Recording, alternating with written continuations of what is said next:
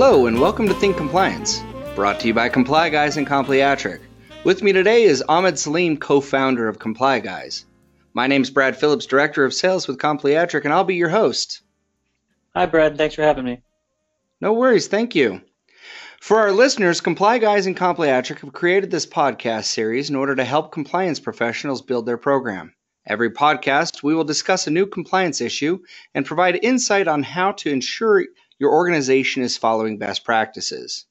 Now, today's topic is an overview of the sixth element of an effective compliance program enforcing standards through well publicized disciplinary guidelines. It's important to note that the information provided in our podcast are the opinions of our presenters and should not be considered legal advice. If you have any questions, feel free to reach out to Ahmed Salim.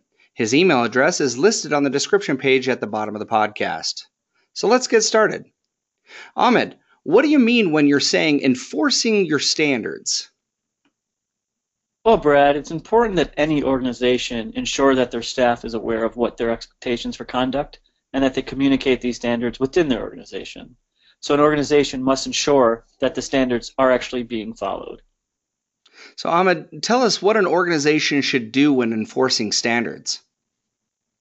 Well, first, it's important that you communicate your standards. So we talked about this in our podcast when we, you know, went over training and education. You should make sure your organization staff is aware of what happens if they do not follow, you know, the policies set in place. We also mentioned that this can be done through annual training, uh, you know, going to department meetings, and also reminding management uh, about what's going on. Also, sending out alerts if a policy has been changed in regards to discipline you know, basically, you just want to make sure that you're keeping staff informed. And then second, you must enforce these standards. You know, it's a common mistake made by uh, most organizations by not following a policy. You know, as I stated above, an organization should ensure they are following their standards. Um, you know, I really can't emphasize that enough. Organizations should create and implement policy covering corrective actions for employees, including who is responsible for determining the corrective action and oversight of such actions. Is it the employee's manager or is it HR?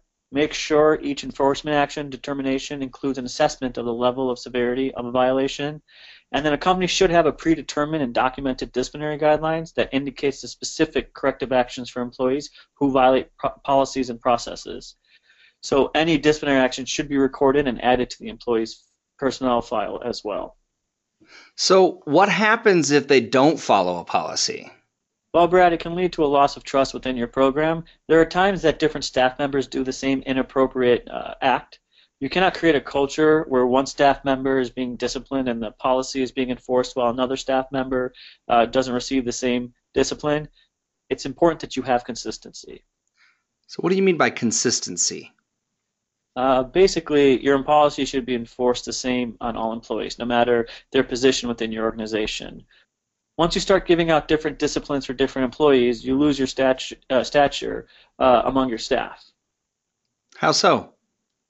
Well, staff won't believe that uh, you're practicing what you preach.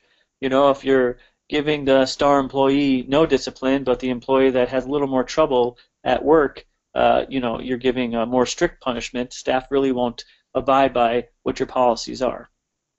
Well, we do really appreciate all of the information and the insight that you've given us today, Ahmed. Thanks, Brad.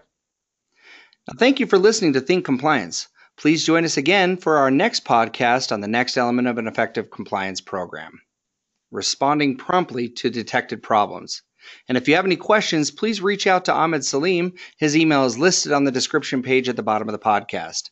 Thank you for your time.